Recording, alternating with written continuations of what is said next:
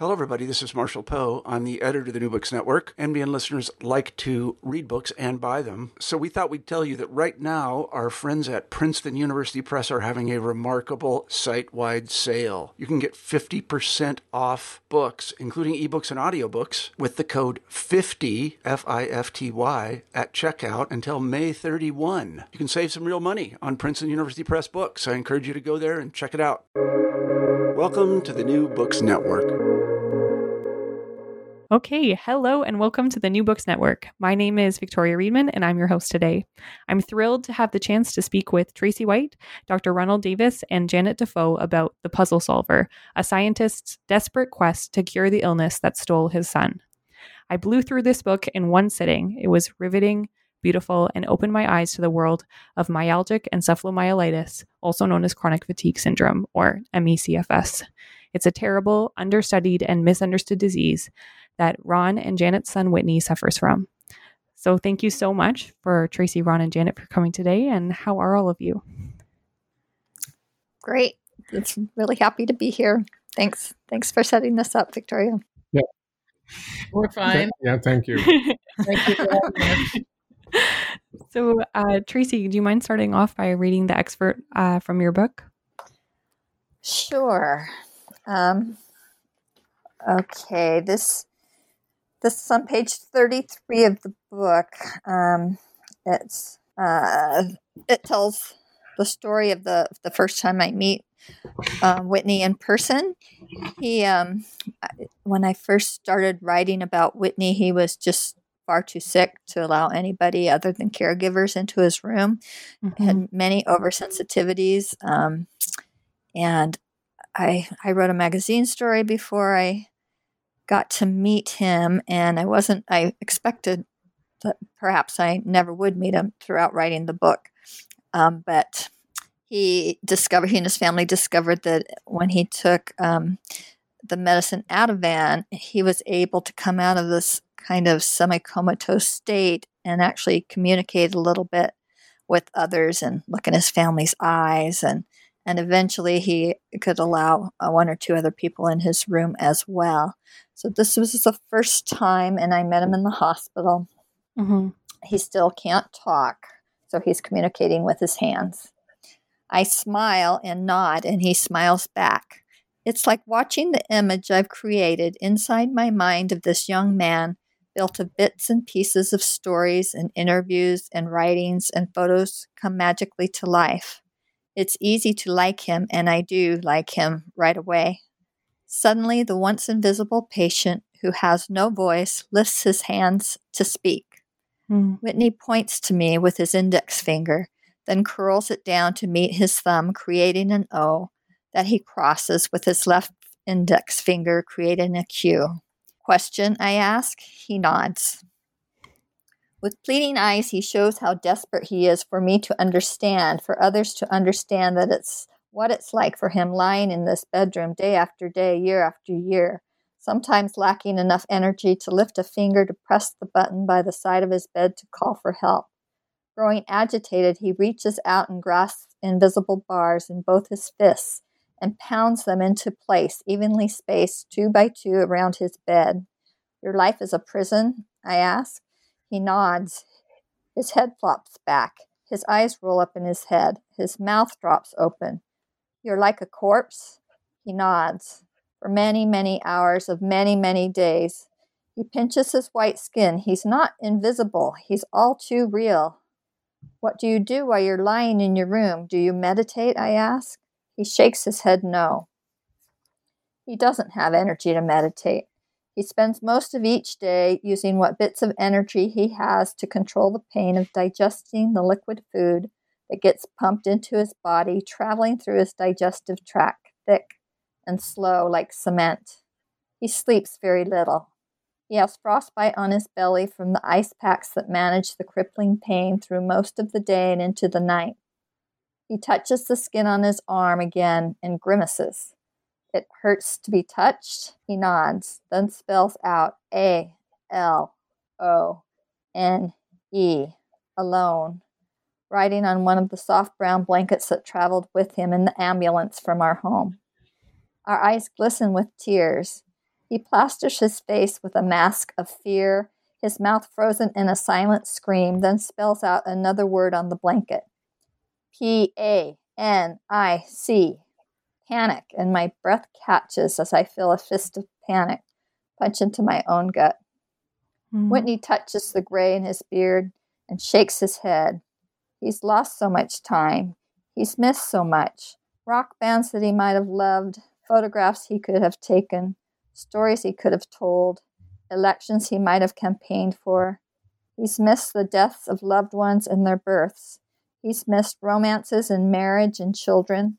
He missed his sister's wedding day. His hopes lie with his dad. He nods as he spells it out on the blanket D A D. Then he spells out H E R O. Hero. His dad will figure it out. He mm-hmm. draws a line across his throat and shakes his head. No suicide. It's not an option. He's living for the many others out there sick like him. If he can continue on as sick as he is, other ME/CFS patients will too. Suicide is far too common within this community, and he wants to help stop that. You can't talk, you can't eat, you can't listen to music, I say, sympathizing. At the mention of music, his beautiful face crumples into creases, rivers of grief. A sob escapes his mother. But then he recovers yet again, and he continues on. This is just part of his story. It's important the rest of the story gets told too. Yes, Whitney has lived through years of hell, trapped inside his broken body, but his life wasn't always like this. He was an adventurer and an artist. He had girlfriends and a favorite dog, and he loved ice cream. He never felt anxious or panicked before he got sick. He shakes his head. He starts to explain. In his cupped hands, he holds the sphere of an invisible earth. Mm. You traveled the world, I say. He nods. I tell him I know of his travels. I know that he visited Jamaica and India, Ecuador, and Guatemala, that he campaigned for Barack Obama during his presidential campaign, and that he won photography awards, that he loved hiking and nature and tending his flower gardens. I tell him that I will write about his adventures. There would be gaps in the story, but I'd work to create snapshots of his life as best I could with words. Mhm. The desperation in his face changes to some semblance of relief, and he smiles, same crooked smile his dad sometimes has, his eyes bright. He draws circles in the air with his finger. A bicycle? His head shakes no. A moped? No. A motorcycle? Yes. He nods vigorously and grins. They told me you rode a motorcycle through the Himalayan mountains. His eyes crinkle into a smile. You see, I don't want to be here, his face says. I want to be far away. Thank you so much for sharing that, Tracie. It's beautiful. Thank you. That makes me cry every time I hear it. Ron and Janet, could you tell us a bit about your son and, and his journey with MECFS so far? Well, uh, it's hard to know where to start. He had mono really severely when he was in high school, and then he got better, and then he went off to college, and he went to Jamaica and to uh, do volunteer work building some uh, homes in a remote community, and he got sick there and came back and was kind of dizzy, but then and had trouble uh, concentrating. But then he got better from that, and then he, I'm I might get the order of this wrong, but um, he went to uh, he went back to college and transferred to San Francisco Art Institute because he realized he really is a photographer and then he went to India to help build a nunnery in Ladakh. And I got really sick in India Mhm. and went down to 115 pounds. He was there for nine months and he finally realized he was going to die if he didn't come back. So he came back and I was so shocked. And then he kind of, through diet and different things, got better from that and went back to school. And then he campaigned for Obama and took photographs and went to uh, the inauguration and took amazing photographs there. But he was sick there and tired, and it was cold. Um, and then when he came back, he caught a cold and he just never got better from that cold. And that was 2009. And he set up a photography business in his in his uh, his rental um, bottom of a house in Berkeley, and was taking photographs of weddings, which he loved doing. He he won the award, the bride's favorite award. Um, um, but he just got more and more unable to to do it to do two weddings Mhm. weekend and he could only do one and then once and then it got so that once he packed up his stuff he couldn't finish the wedding so he had to stop that and then he lost his ability to just take care of himself and his sister would go help take care of his you know do his laundry or help him do his dishes because he couldn't like Mhm. do everything. And then he came and visited us once in March of 2011, and he just said, I can't go back there because I can't take care of myself. So he moved in with us, and we moved to me and Ashley and Ron moved at you know all his stuff out of his house, and that was hard. Um, Mhm. and uh, he couldn't even uh, figure out what to do with it. We just got a shed and put it all in there, and and then gradually at our house, he just got weaker and weaker. Uh, Um, he had to get a wheelchair, and then he couldn't even get around in the wheelchair, and then it got so Mhm. eat less and less, and you know, um, and then it got so that he just had to be in bed all the time, and then it got so he couldn't talk and he couldn't listen to music anymore and he couldn't really do anything. And then for years, he was just there, sort of almost like in a coma, but not really. Um, Mhm. we developed lots of ways, little symbols and things to put on his bed so we knew what he wanted. And we had a schedule. We've developed a, a schedule because um, the main uh, thing that we had to do was he was trying not to ever crash, which meant go over his energy limits so that he his whole body would just shut down. Mhm. Crashing is really bad for ME/CFS patients because you sometimes don't regain back uh, up, back up to your uh, previous level of functioning. And Mhm. so so uh, we had to uh, he um anything unexpected would make him crash or any processing of anything um uh, just anything it got so that we all had to wear black in there we can't wear any print or anything on our clothes we had to cover up all the print on everything in his room um, Mhm. you know, his computer and everything, all the little print, everything with black tape. And he has things in a certain places in his room, and they have to be always in the same place because it will take energy for him to find it if he can't just reach over and get it what he needs. Mm. That uh, you have to do the same thing in the same order every single time you're in there, like a complete OCD person Mhm. it's not really OCD. It's because he can't it, he can't expend energy, or it causes him to crash. So it Mhm. looks like OCD. I mean, uh, a, a psychiatrist might say that it looks like that, but it isn't that. It's that he Mhm. can't process anything different because it takes mental energy, and that causes him to crash. So when Mhm. we go in there, we do everything in the same order. We can't touch him. We um I always wear the same clothes. I've I've got like five different black t-shirts that that I just wear all the time in case I have to go in there. And Mhm. and uh it's been a, a an incredible learning curve for me because um you know you know it's kind of when you don't understand what it is um it seems Mhm. unreasonable what he's asking me to do and especially Mhm. before we knew it was MECFS he'd say well I uh, well at one point I had breast cancer and I had to have a mastectomy and I'm in the hospital and I asked him to come sit with his dad in the hospital you know because that's a hard thing to do it was a long surgery Mhm. he said he couldn't and i was just like what do you mean you can't you know we didn't know that he had Mhm.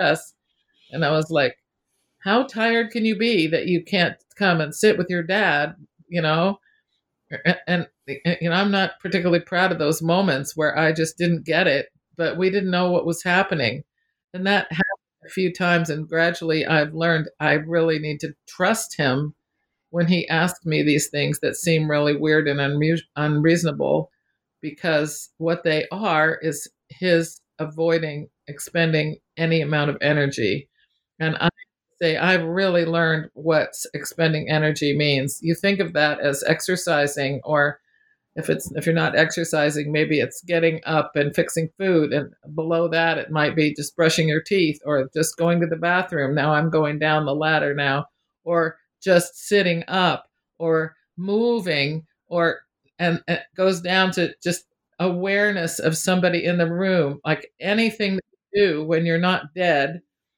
is expending energy. And that's something that people really aren't aware of when you are such a low energy limit, what a small amount of something can do that can cause you to use up too much energy and crash. And I could tell when he's crashing, his face gets all red. Mm-hmm.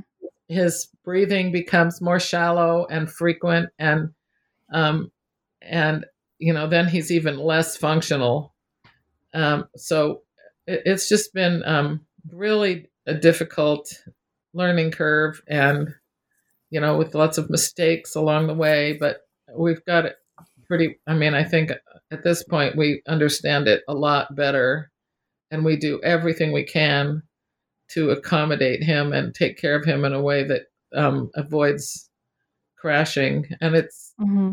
yeah. But not even just accommodating because not only are you helping him with his disease and um, learned so much about it and are so careful about his energy, but now you're giving back to the MECFS community far more broadly. Both of you, actually, all three of you. Um, um, Ron, of course, with the work to uh, get to the underlying causes, looking for treatments. Janet, I, so far as I hear, you're doing so much work to to support um, CFS uh, patients uh, all over the the country um, who have questions, who need support, who want to learn how to uh, communicate with their doctors. Um, so, first of all, thank you so much for doing all that work. Um, and I wanted to I wanted to ask a little bit more because you talked so much about Whitney's experience with MECFS. Um, but Ron, maybe you could explain what is it? What is MECFS? Well, I think the best way to describe it is a, a very systemic disease, and it's uh, it affects a lot of organs uh, systems. It affects the gut. It affects the immune system. It affects the brain. Mm-hmm. Um, but if you look at a particular organ, like the heart or the liver or the kidneys, there's not very big effect there. um, and so, in fact, that's one of the problems because that's the, what a lot of doctors uh, assess. You know, how is your mm-hmm. how is your heart, how are your kidneys, uh, and they run uh, various tests to look for that, and they all come back normal. Mm-hmm. Janet just described uh, Whitney's situation. If you run the standard test that doctors do for your annual checkup, he looks like the peak of health. He has low mm-hmm. cholesterol, he has low blood pressure, he has uh, you know, a slow heart rate. Uh, uh, there's no metabolites that they measure that are out of kilter. They're all uh, in the no- very normal range. Mm-hmm. And so they say there's nothing wrong. You know, you're in the peak of health, and yet they're bedbound. so they, they, don't get it, and they're not measuring enough things. Mm-hmm. And uh, they can't conclude based on their limited uh, assessment of what's wrong. And that's what makes them think that it's imaginary, which is a really dumb thing to conclude. Just because you don't know what it is, don't conclude that it's made up. Mm-hmm. There may be a number of diseases like that, or if it's fact that it seems very strange. So, for example, they're very sensitive to a, a, a number of things. Uh, case of uh, my son, uh, he's not very light sensitive, which is uh, m- most of the patients are uh, but he's very uh, hearing is very sensitive. He got he wears if we're in the room, he puts on these noise cancellation uh, uh, ear- earphones that you know people who work on jet engines out on the airfield uh, put on. And he's also sensitive to touch. He's sensitive to smell. We, we, we put in a new fan in our kitchen, sort of an industrial fan that pulls a lot of air out of the kitchen because he, even, even though we have two doors in between our kitchen and his bedroom, he can still smell it. Mm-hmm. Um, so uh, a lot of doctors uh, and and people like family members don't understand that sensitivity. Apparently, sometimes it gets extreme, and they when they have sort of chemical sensitivity. Um, uh, uh just almost anything um, uh, can make them feel bad. Mm-hmm. Uh, anyway, so that's those are the symptoms. And then if you uh, look a lot more uh, extensive at them uh, and and measure lots of things, so we measure thousands of things. At your lab at Stanford, you mean? Well, I had a. Um, I was involved in the Genome Project, and we did a lot of things to uh, to, to advance what we do after the Genome Project, and that meant developing lots of new instruments and lots of new technology that related to when you know what the your genes are. And uh, so we had a lot. We have a lot of instrumentation. So um, it was uh, it was a perfect background for jumping into this. And it didn't take us very long to uh, when I when, when I realized that the doctors don't know what this is, and I'm not a physician, so I we would find doctors that would say, "Oh, I know what this is. Here's how you treat it." Well, that never happened. Um, and eventually, I realized that uh, we're not going to find a doctor. We and, and, there's a lot of really good doctors in this area, um, and I really had to try to do a lot myself. And that's when I decided to abandon all my research that I was currently doing, and uh, and focus on this disease. And uh, I lost a lot of really good people who didn't really want to do that, and they went off to other jobs, and that was fine. But I did manage to re- maintain a, a small core very difficult to fund it because uh, uh, uh, I used to run a lab of 65 PhDs. Uh, now I have 12. And uh, it's very difficult to fund this. Mm. Difficult to get funding from NIH. Um, and I don't know exactly why, but they're not doing a good job. Anyway, mm-hmm. when we first looked at a lot of the data, it was very clear there's a lot wrong. And there's a lot of wrong in a lot of pathways. And, and and they, these these pathways make small molecules, and uh, they carry out a lot of the functions in the body. And um, about a third of them were way off, either too high or mostly too low. Mm. through those compounds that are up too low, you realize that a lot of them involve uh, what's the mitochondria. Every cell has mitochondria, mm. a little organelle in every cell that provides an awful lot of the chemistry, but also the energy. Mm-hmm. And so it was clear that uh, the mitochondria were not working uh, very well. Mm-hmm. And could explain why there wasn't much energy. But then, of course, why is the mitochondria not working well? And so that's sort of be- the beginnings of this. And we just keep, uh, uh, I guess it's like an onion. You keep peeling off things and trying to sort out, well, where, you know, what, what causes that? And uh, find what causes that. Then you say, well, what causes that? and you just keep uh, trying to track it back. We need to figure out what's the primary problem. And, uh, and if we can, I think we have a chance of actually curing it. Mm. our basic modeling is that something has gone wrong that can't reset. Mm-hmm.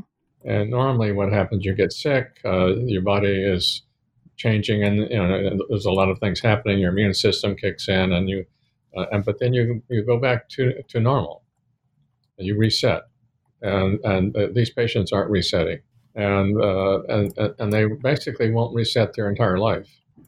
Mm-hmm. Once you get this, uh, it's not a death sentence, but it, your life is not going to be uh, as what you'd expect. Mm-hmm. Uh, but I there are occasional patients that get over it.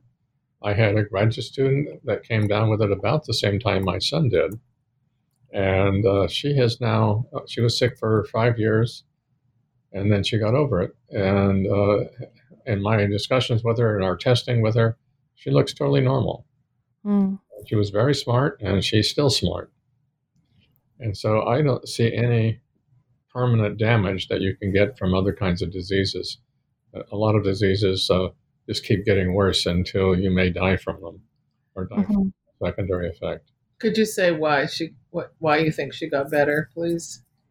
Well, she, she thinks she got better. Uh, she was she was even as a graduate student, she was a bit obsessive compulsive, uh, and how she handled her data uh, was fantastic. She would always dive deep into her data and analyze it uh, uh, much better than anybody else that I worked with. So um, she said she thought that maybe the crashing was what was keeping her sick. So she decided that she had at all cost never to crash. Mm. And that's very difficult for some patients when they get very severe. But she said she managed to not crash for over a year. And she thinks that's why she got better. And I think it's extremely, very, extremely difficult for most people to ever do that. To be so careful about their energy that they just never overdo it. Never expend it. It's not like, oh, I'll just do this this one time. Uh, that well, that's going to set you back for another year. This is called pacing, and people actually measure their heart rate and they figure out what heart rate they have to stay under so that they won't crash. And if you're extremely rigorous about that, it can help you not crash and maybe even get better. That's incredible. So we're working with uh, people that are making, you know, smart watches that uh, can measure things like the heart rate, and then then maybe set off an alarm when it gets too high. They don't have to keep uh, paying attention to it. So but, that if you can be diagnosed fairly early in the course before the disease gets severe, then you can keep your symptoms in check and and be very very very careful. Yeah, that's correct. That's something. Now this disease comes in a, a, a great deal of uh, severities. Mm-hmm. uh, you're almost normal if you just you're just careful. To to like my son, who is like one of the worst. Mm-hmm. And what happens when people get the worst is they often commit suicide. They just lose all hope and they say, This is not living, and decide to kill themselves. And it's really sad because um, my guess is we can just get the National Institutes of Health to start funding serious research in this. Um, uh, and of course, they claim they are, but that's not true. they fund a little bit, but it's woefully inadequate. Mm-hmm. And why is that? Why is there so much controversy around ME/CFS? And um, and I, I think an association more so than with other diseases that it is psychiatric or that treating one's anxiety or exercising will make it better. How did that happen with this clearly very severe disease? Yeah, that's it's a really good question, and it's um, hard to explain. Um, for the short answer, I think it's because this disease is so complex and so hard to understand, and no one's been able to come up with uh, a cause or a cure. Um, and there is just a tendency within medicine that um, doctors get frustrated if, if they can't make someone better. They um, they'll tell them, well, you know, maybe you you must be making this up. Um, go mm-hmm. see a mm-hmm. psychiatrist. That, that is not unusual with diseases that you can't. Doctors love to make people feel better, um, and it gets frustrating. Um, but it, it also has just this fascinating history within our country because the first time it was really reported, it's been around for a long time, but the first time it was really taken note of in America was in the 80s in Incline Village. There was an outbreak of these patients with a mystery disease and there were two doctors there that took them seriously and were really trying to help them. A lot of people didn't believe them. It's like they, it was like they felt like they had mono, uh, and it just wouldn't go away.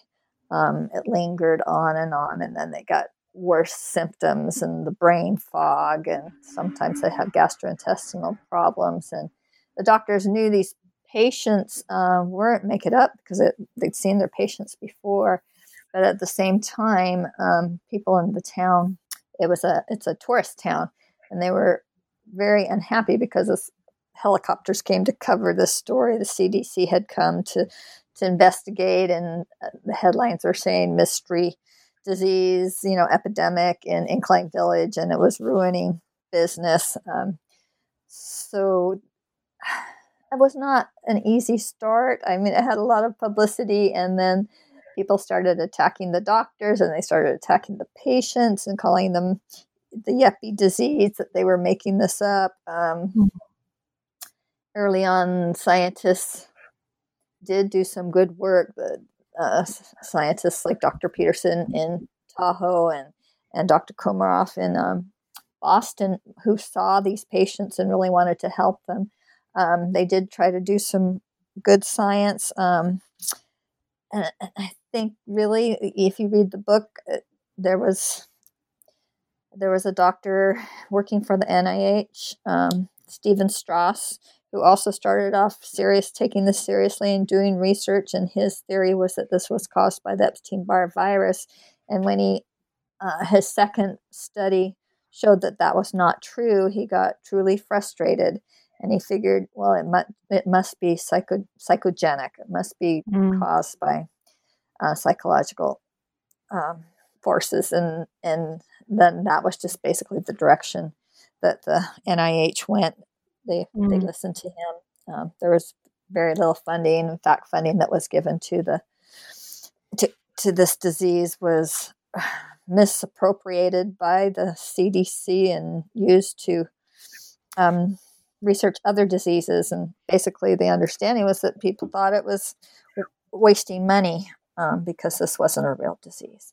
So, also part of the problem was this disease was called chronic fatigue syndrome, and it's just been a terrible name, and, and patients hate it so much because even now when I tell people I'm writing about chronic fatigue, you get all the jokes about, yeah, I must have that. I get tired all the time. So it just makes people think that this is not a serious illness and that it's it's mm-hmm. just people often being lazy or tired. Yeah, so that is why there's been this effort to change the name to myalgic encephalomyelitis chronic fatigue syndrome or ME/CFS. Uh, progress is being made. but yeah, I think multiple multiple reasons for why. A lot of different intersecting factors and players and people's own interests and egos. Um, and medicine. And medicine, of course. Um, you mentioned that, uh, and I, I think this is a, a common theory that the uh, ME/CFS is often a post viral disease. And so I was wondering, uh, Ron, how ME/CFS has been related to the COVID pandemic. Well, uh, uh, we think the thing called long COVID is probably ME/CFS. So, what is long COVID? Well, long COVID, as what they, the patients call it. So, when patients uh, uh, become virus free by testing, they still don't feel well. And uh, many of them now are uh, about six months of uh, after they have been virus free, still don't feel well. Mm-hmm. Look at the symptoms that they complain about, brain fog and a few other things. They pretty much fit the definition of ME/CFS. Mm-hmm. So, um, we plan now to um, do a study of them. We've written a grant, and we also have some donations specifically for that purpose. Um, and that's now then comparing those patients with all the different uh, data sets that we have for ME/CFS. But I really suspect it is um, because there are just a number of viruses that uh, have been reported in the past that that lead to it. What? To ME/CFS. Well, the studies that show that about 10% of people after there's a big outbreak just even of the flu. I think perhaps in, in Incline Village it was a wide spread outbreak of the flu, and a, about 10% of the people who got sick uh, never got better, came down with ME/CFS. There are quite a few viruses that have been studied West Nile virus, Ross River virus, about 10% of them end up with ME/CFS. Mm and even one of the COVID. Yeah, the original the original SARS virus and also the MERS virus uh, showed people converting to ME/CFS. That's so many different viruses. That's a huge proportion of people. Ten percent. Right. It, it is yes, and that's why you don't want to get these viruses. No. Um, it, it, seems to be mostly uh, younger people that ha- this happens to, mm-hmm. 20s to 30s. Um, but it may just be how their immune system responds. Um, so it's really sad that a lot of younger people, uh, you know, don't feel like they have to be very careful because they probably mm-hmm. they're not going to die because they aren't old and they don't have pre-existing conditions. But what they don't realize is that they could get ME/CFS or long COVID and be sick, you know, for months and months or maybe the rest of their life. Mm-hmm. So it's not a trivial virus to young people at all. There's thousands of people who have this now, and they're, you know, big support groups and Facebook groups full of them, and doctors. It's just the same story again as mm-hmm. CFS of doctors not knowing what to do and saying that you know that it's just anxiety or it's just all in their head and they should just exercise and get over it or whatever and the ME/CFS community has been bending over backwards to try to communicate with the long covid community to tell them you know don't exercise and to, to you know help get doctors aware that that's what this is and anthony fauci has actually said that it looks like what this is multiple mm-hmm. times mm-hmm. Um, isn't getting out there very fast. And mm-hmm. even in a recent New York Times article, they talk all about long COVID and all the symptoms, but they didn't even mention. I don't know if it was New York Times. It might have been NPR. Anyway, sorry if I quoted where it was. Oh, that's okay. the New York Times did magazine just did an extensive story on it, and they do talk about ME/CFS quite well, a bit. It must have been the NPR one.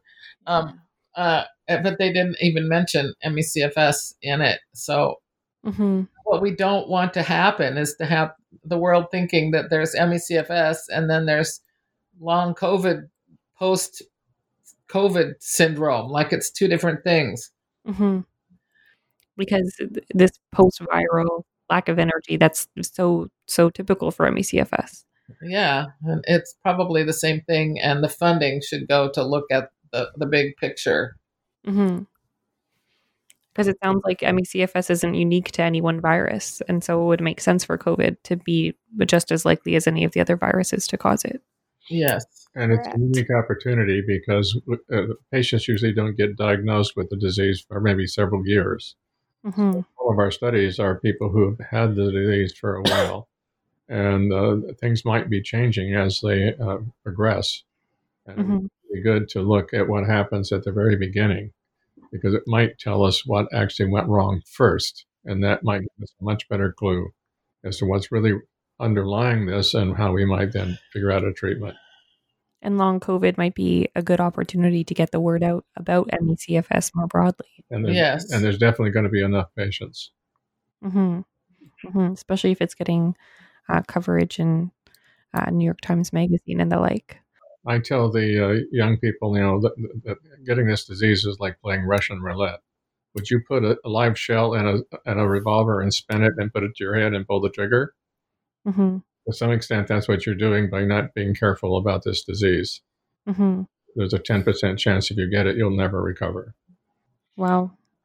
Um, Janet, I know you've uh, recently been helping someone you know um, who has a diagnosis of ME/CFS and was admitted to a psychiatric facility. I was wondering if you would tell us that story. Yes, there there are actually two people recently. One of them is in Sweden, and he um, had severe ME/CFS, and um, he was actually taken care of fine in a care home, but they decided that this that it was psychiatric, and and they said they were going to put him in a psychiatric unit, and we mobilized the group ME Action and got over 8,000 signatures. And Whitney um, actually wrote a letter on his Facebook page to the hospital about what a bad idea it is to commit somebody to a psychiatric unit because they have mm-hmm. MES and people think it's all in their head.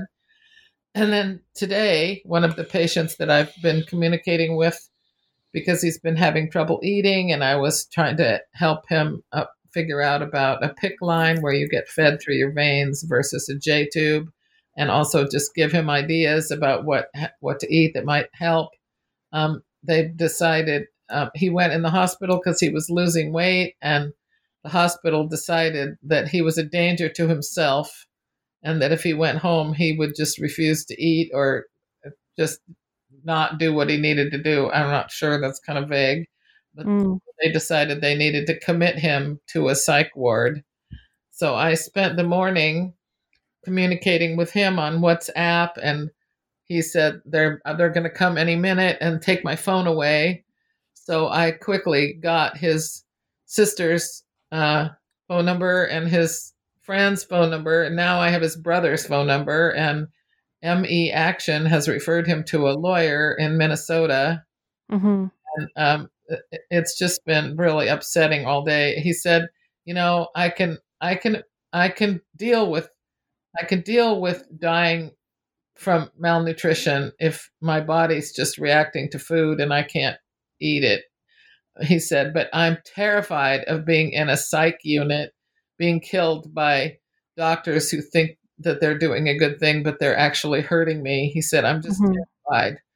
So I listened to him be terrified all morning and tried to get him resources and sending him things um, which he printed out. I think I did that previous. I don't know how that worked, but he, the Institute of Medicine, National Academy of Sciences, has a report about MECFS saying it's not psychiatric, and he hmm to his doctors and then there's also the ME Clinician Coalition, which is all the experts on M- and MECFS in the United States hmm that have put out a handout and a website about what the disease is and how to treat it. And he gave that to his doctors. And I sent him the link to Whitney's letter to the hospital for the Swedish guy. And I've been communicating with ME Action. So I think we're going to put together something um, that we can use for this purpose. So we're not recre- reinventing the wheel every time this happens hmm but some kind of a handout with all these links and quotes by people about what is appropriate and what isn't appropriate and is likely to hurt people because Mhm. it's entirely inappropriate to treat somebody for a diagnosis that they don't have.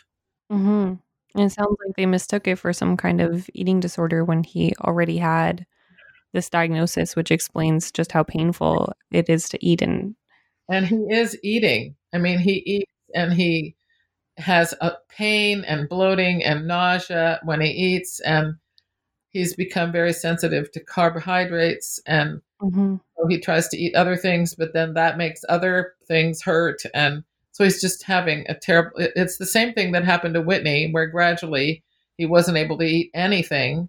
And so Mhm. have a PICC line and then a J tube. But these people aren't just focusing on the food and how to get him nutrition so that he can stay alive. They're focusing more on the psychiatry of it, which isn't what's the problem at all. Mhm. Well, this has been a problem for many years, particularly in other Right. countries. So he was, I asked him if his name is Thane, and I asked him if I could talk about him on this podcast, and he said, Yes, thank you very much.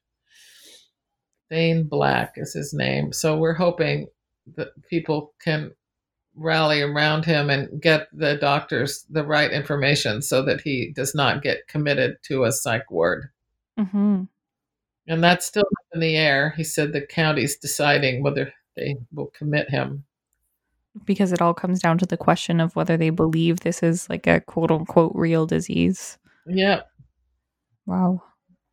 I hope that these kinds of situations just become more and more infrequent because it it seems obvious that that it is very much real and it affects millions of people, does it not?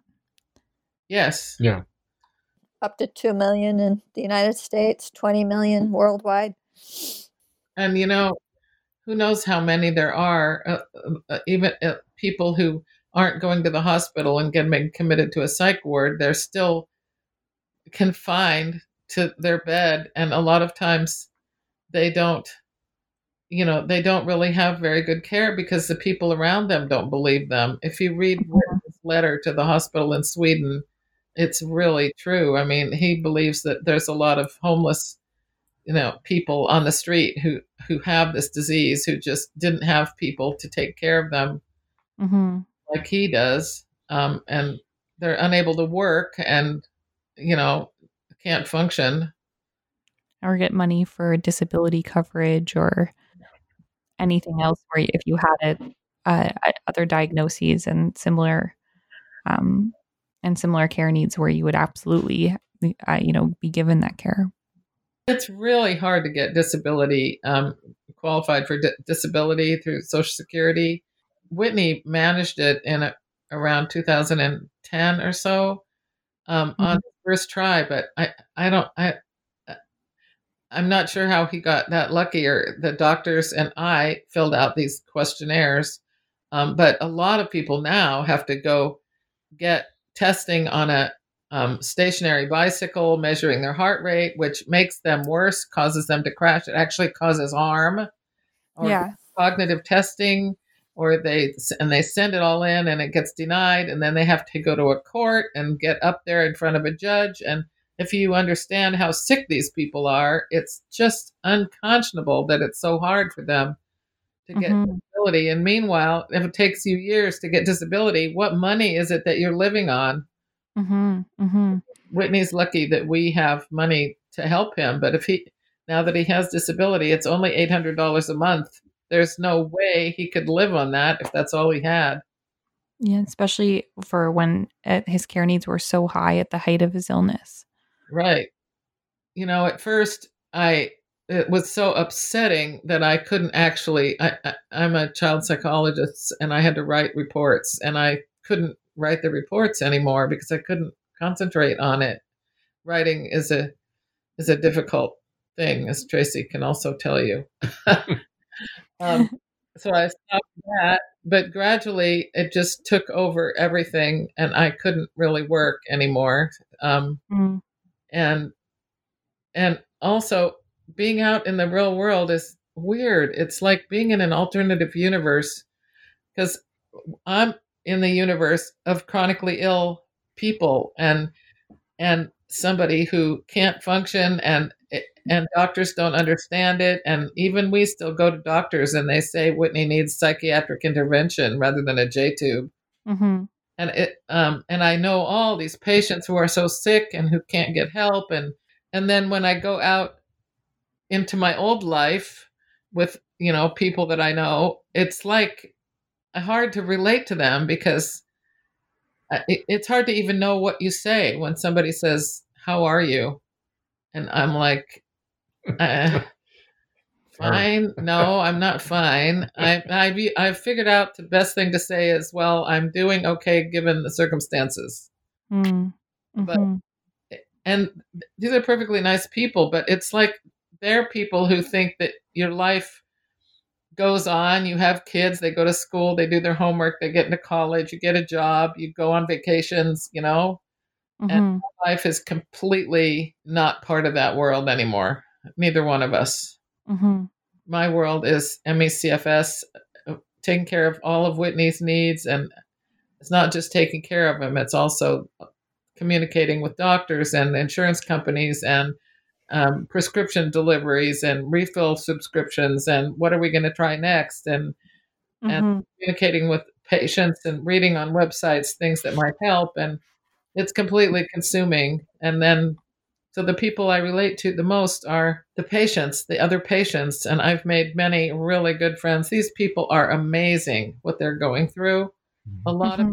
them have had incredible lives before this and you know it's all been taken away from them. I Mhm. do everything I can to give them hope and give them help them to you know because some of them really want to kill themselves. And I try to do what I can so that that doesn't happen um and it's really great now um with Zoom and Skype and WhatsApp that I can talk to patients really all over the world Mhm. just tell them what we've done to help Whitney because many of them have no access to any information about it. So it's really taken over my life and Ron's life too. When he's 100% in the research, well, 90% in the research and te- you know he helps me when he's home goes in and with whitney And I spend time on the phone with, with patients as well, all, all over the world. So does Janet. She doesn't Mhm. do, but um, and trying to raise money we do a lot to try to raise money so that's our life it, we sure is it isn't what i ever thought my life would be before this happened Mhm. and all the stuff that had meaning to us we can't do anymore and and of course that's even more true for whitney i mean we Mhm. still listen to music and go for a walk around the block but you know, when, we when, can't go anywhere when people complain about sheltering at home and saying, we've, I've been doing this for months, I can't stand it anymore. My attitude is, well, we've been doing this for a decade. No You kidding. well, I can say, and I'm sure I speak for so many of the millions of people that you've directly or indirectly helped that I'm, well, one, I'm so sorry for how hard it has been and how upside down it has turned both of your lives. But also, like, thank you so much for bringing this disease into the light and be being so steadfastly dedicated um, to finding its cure, to helping the people around the world any way you can.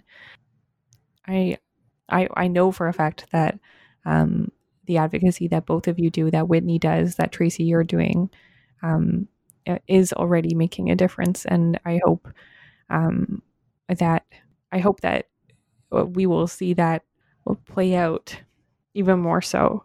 Um, and I kind of wanted to ask that too. I mean, what you've gone through has sound are, are continuing to go through sounds so hard, but is is there reason uh, to hope?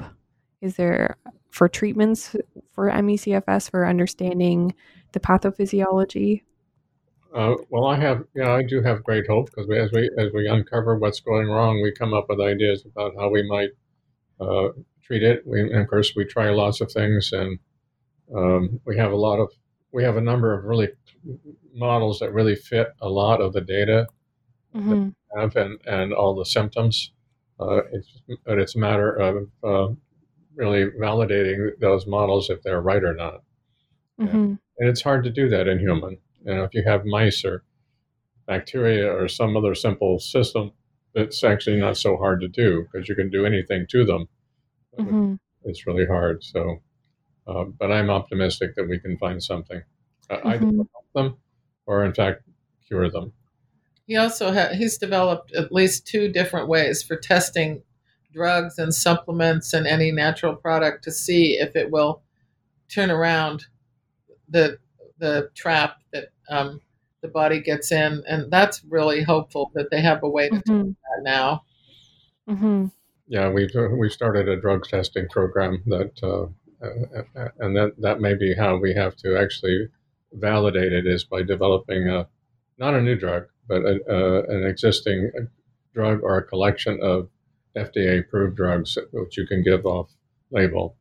And if we can find something that looks like it it, it really resets things uh, in our models, then we can try that on a patient. That may be what we have to do to figure out whether it uh, it really works or not. And this this family too has uh, just by what they've been doing, they've brought hope to so many many Mm-hmm. people. It's why I really felt the need to to write this book and play my part in her, helping them share their story. Um, there's just so many people out there that were hopeless, and Ron with Ron's research and changing really uh, the medical establishment's view of this disease. He's been active in that as has a role in that as well. Um, it Whitney has also, you know, he agreed to be the, the poster boy for this disease, and and he's um, put his face out there and his story out there, and and Mhm. given up his privacy to um, to, to get people to understand what's going on and and um, bring them hope. So. You know, I get messages like all the time. I have 7,000 followers on Twitter, and which is not something I ever expected to have. And I get messages all the time from people who say, you know, that Ron gives them hope, or the only reason that they're able to keep going is because of Whitney or Ron or the things that we're doing. Mm-hmm. And conversely, sometimes when we're going through hard times, or I tweet that Whitney's going to the hospital or that he has an infection or something, these I get hundreds and hundreds of messages of people, you know, sending me hearts and emojis of, you know, flower arrangements bursting into the air and love and hugs. And it's really an incredible community. And I, Mm-hmm. I think we're helping them and they're helping us. I mean we're all supporting each other in the most beautiful way. If i just was there some way that i could communicate to the medical community the truth about the extent of the suffering of all these people Mm-hmm. so aware of it with all these connections i have and uh, it, it, it, it's it's really just so tragic that it's not known in the public you know this Mm-hmm. huge number of suffering people Mm-hmm. Mm-hmm. I yeah, as a doctor, I I can say that uh, we are so undereducated about this disease, and and that there certainly are still so many uh, stigmas that people have towards it. And reading your book was truly eye opening for me, uh, Tracie. And uh, so again, thank you. And I I hope that you know I can contribute to getting this message, passing it forward, and helping the medical community to to understand. But I mean, it sounds like there's so many doctors who already do that and or try to, but it's a difficult culture to breach. well i want to thank you for your interest and for your for your new desire to help these patients that it's so Mhm. needed for people like you to be available for them to come to an open Mhm. person who's willing to try things for them and Yeah. learn about it so i'm really heartfelt thank you to you for that It's, it's about 1% of the population has this. They're, they're in every community. Mm-hmm. Mm-hmm. And uh, many of them need help. Mm-hmm. Absolutely. And what would be the best way for people not in the medical community to help? Whether it's contributing like money to research or advocacy. You mentioned ME Action. Like, how can how can we get the word out? Well, for those who have uh, assets, uh, uh, sending money to support the research, uh, it's easy to find uh, you know, my site and, and, and donate through our website. As, what's the stanford genome technology Center. center That's listed in, in the acknowledgments at the end of the book as well. Yeah. Mm-hmm. Uh, that's what's limiting our research. I, I, I'd love to hire more people, but I can't. But we have a lot more ideas. We have to prioritize them to try to get the ones that have the most likely to work. Uh, but there's a lot of others that uh, we have to put on the shelf because we don't have enough funds to test them. Mm-hmm. so donate to the Open Medicine Foundation, and they um, they use their money to support Ron's research and also four other collaborative research center, research centers that Ron has has supported them funding, and Mm-hmm. one at Harvard, one in Sweden, one in Montreal, and one in Australia now. Mm-hmm. And the other thing is, you know, give that book to people and get that book everywhere because it's it's not just our story, it's the story of the illness. And the more people that read that, especially outside the CFS community, the better.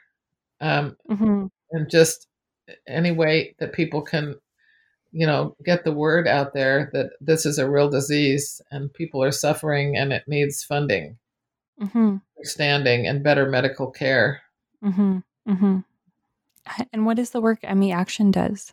ME Action is an advocacy group, and they have, gosh, I don't know what their exact mission is, but they do a lot of advocacy work, and they have many um, groups like Facebook groups, ME Action Global, ME Action USA, ME Action California, ME Action for caregivers, and, and they they um, mobilize people to sign petitions and to go to an advocacy day in Washington, D.C., and they have organized um, protests all around the world called Millions Missing, which refers Mm. to all the people missing from their lives and from the hiking trails and from wherever they can't go because they're sick.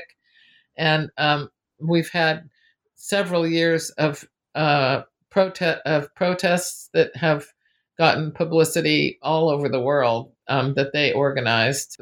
They've uh, recently, you know, they had a petition for the um, man in Sweden who was getting who's being threatened with a psychiatric ward. So they're a really great advocacy group. I'm sure they would say more that they're doing, but I don't. I can't think of more at the moment. So sorry, ME Action. I didn't do you justice. I talk about the advocacy day, uh, one of one of their advocacy days in the book when I I go to Washington D.C. with ME Action, um, and and lots of other patients to talk to our representatives. Um, it was really moving to see these people um, trying. definitely a place to get to follow their um, their Facebook page or follow them so you can get updates from them about things that you can do to help. Mm-hmm. Um, they put out a lot of information. They're a great group. You can also watch the film Unrest, which was made by Jen Brea. Um, and she was a co-founder of ME Action, and that documentary won awards all over the world and almost got a, a uh, Academy Award. Academy Award. Um, and it is very informative about the disease. Mm-hmm. Mm-hmm. And it's a good movie too. Yeah, it's really heartbreaking, but beautiful too. Yeah, it's mm-hmm. not your dry documentary mm-hmm. mm-hmm. at all. it's very moving. Well, thank you all so much for for speaking with me today. Um, again, uh, uh, Tracie's book is called The Puzzle Solver: A Scientist's Desperate Quest to Cure the Illness That Stole His Son. Um, if this conversation hasn't sold it, it's absolutely beautiful, heartbreaking, uh, and so eye opening about the world of a d- disease that so few people have heard of. Um, so please, please give it a read. Uh, both the text version and audiobook are excellent.